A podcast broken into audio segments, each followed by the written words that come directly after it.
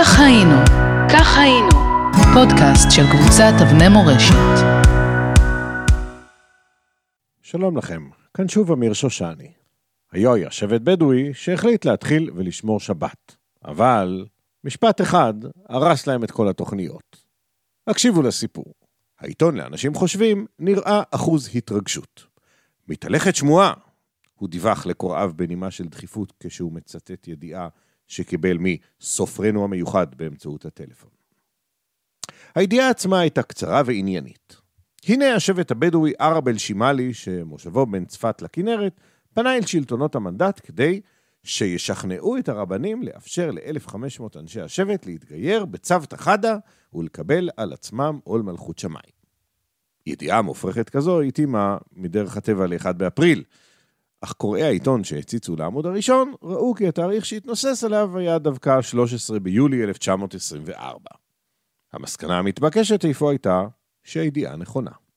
מספר שבועות קודם לכן החלה הפרשה ההזויה כאשר בפני רבני צפת התייצבה משלחת של תשעה בדואים מבני השבט, כשהם מלווים ביהודי אחד, יעקב רוזנבלום מעין זיתים. אחרי אין ספור כוסות קפה מר ושלל דברי נימוסים הדדיים, ניגשו האורחים לסיבה לשמה התכנסנו. לפני מספר ימים, פתח זקן האורחים וסיפר לרבנים המשתאים, הופיע בחלומי אדם, כנראה מאבות אבותינו. שיבה זרקה בשערו, וזקן לבן וארוך ירד מפניו. ידוע תדע, אמר לי הקשיש, כי אתה ובני שבטך, כולכם מזרע היהודי מנכם. וכיוון שכך, חייבים אתם לקבל עליכם את הדת היהודית. אנחנו, כך המשיך זקן האורחים, כבר החלטנו. על אוהלינו תפרנו מגיני דוד, וכבר קיבלנו על עצמנו להדליק נרות ולשמור את השבת.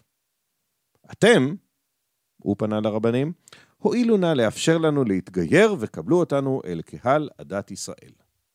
משכנע, נכון? גם אני חושב. אבל, אז הוסיף זקן האורחים את המשפט המיותר. אביו מולידו של השבט היה בעצמו יהודי, מצרי, שנאלץ להתאסלם לפני 80 שנה, הוא אמר. 80 שנה? Mm, זה היה קרוב מדי, וחשדם של הרבנים התעורר.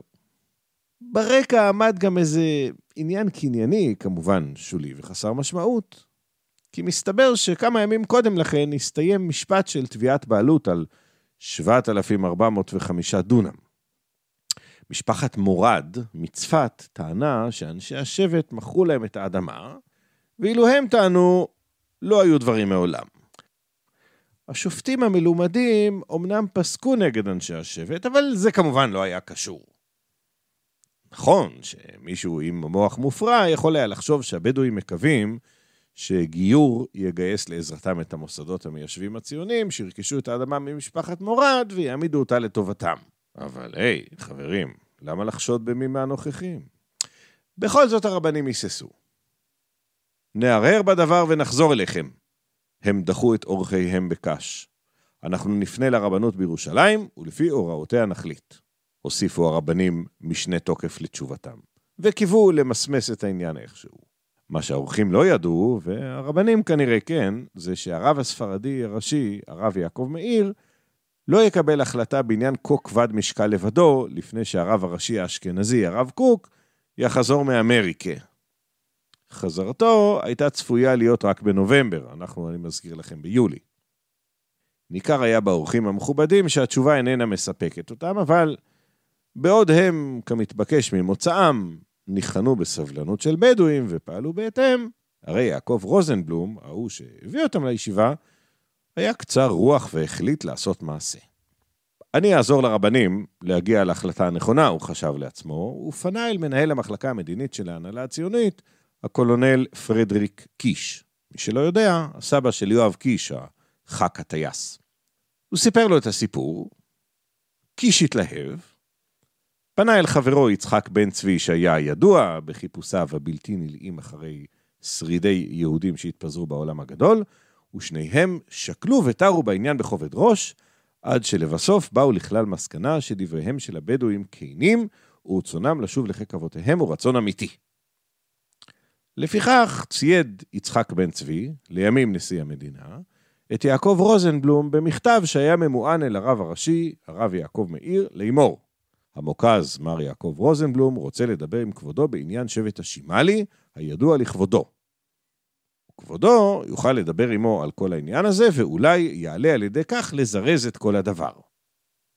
מי שלא הבין, הוא רצה שהרב יעקב מאיר לא יחכה לרב קוק, אלא יקבל החלטה לבד. תקוותיהם של הבדואים הרקיעו שחקים.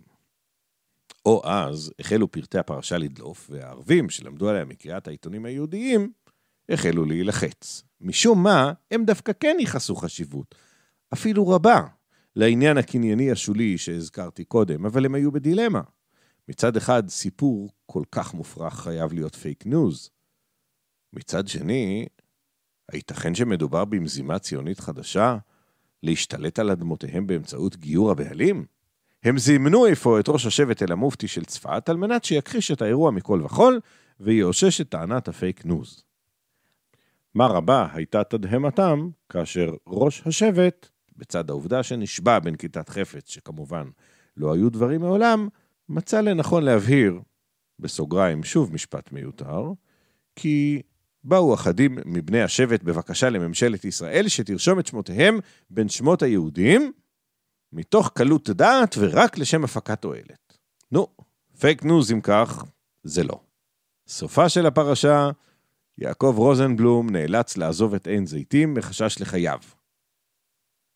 הבדואים של שבט ערב אל-שימאלי חזרו אל חיקו החמים של האסלאם, אבל הפסידו את כל אדמותיהם. כך היינו, כך היינו, פודקאסט של קבוצת אבני מורשת.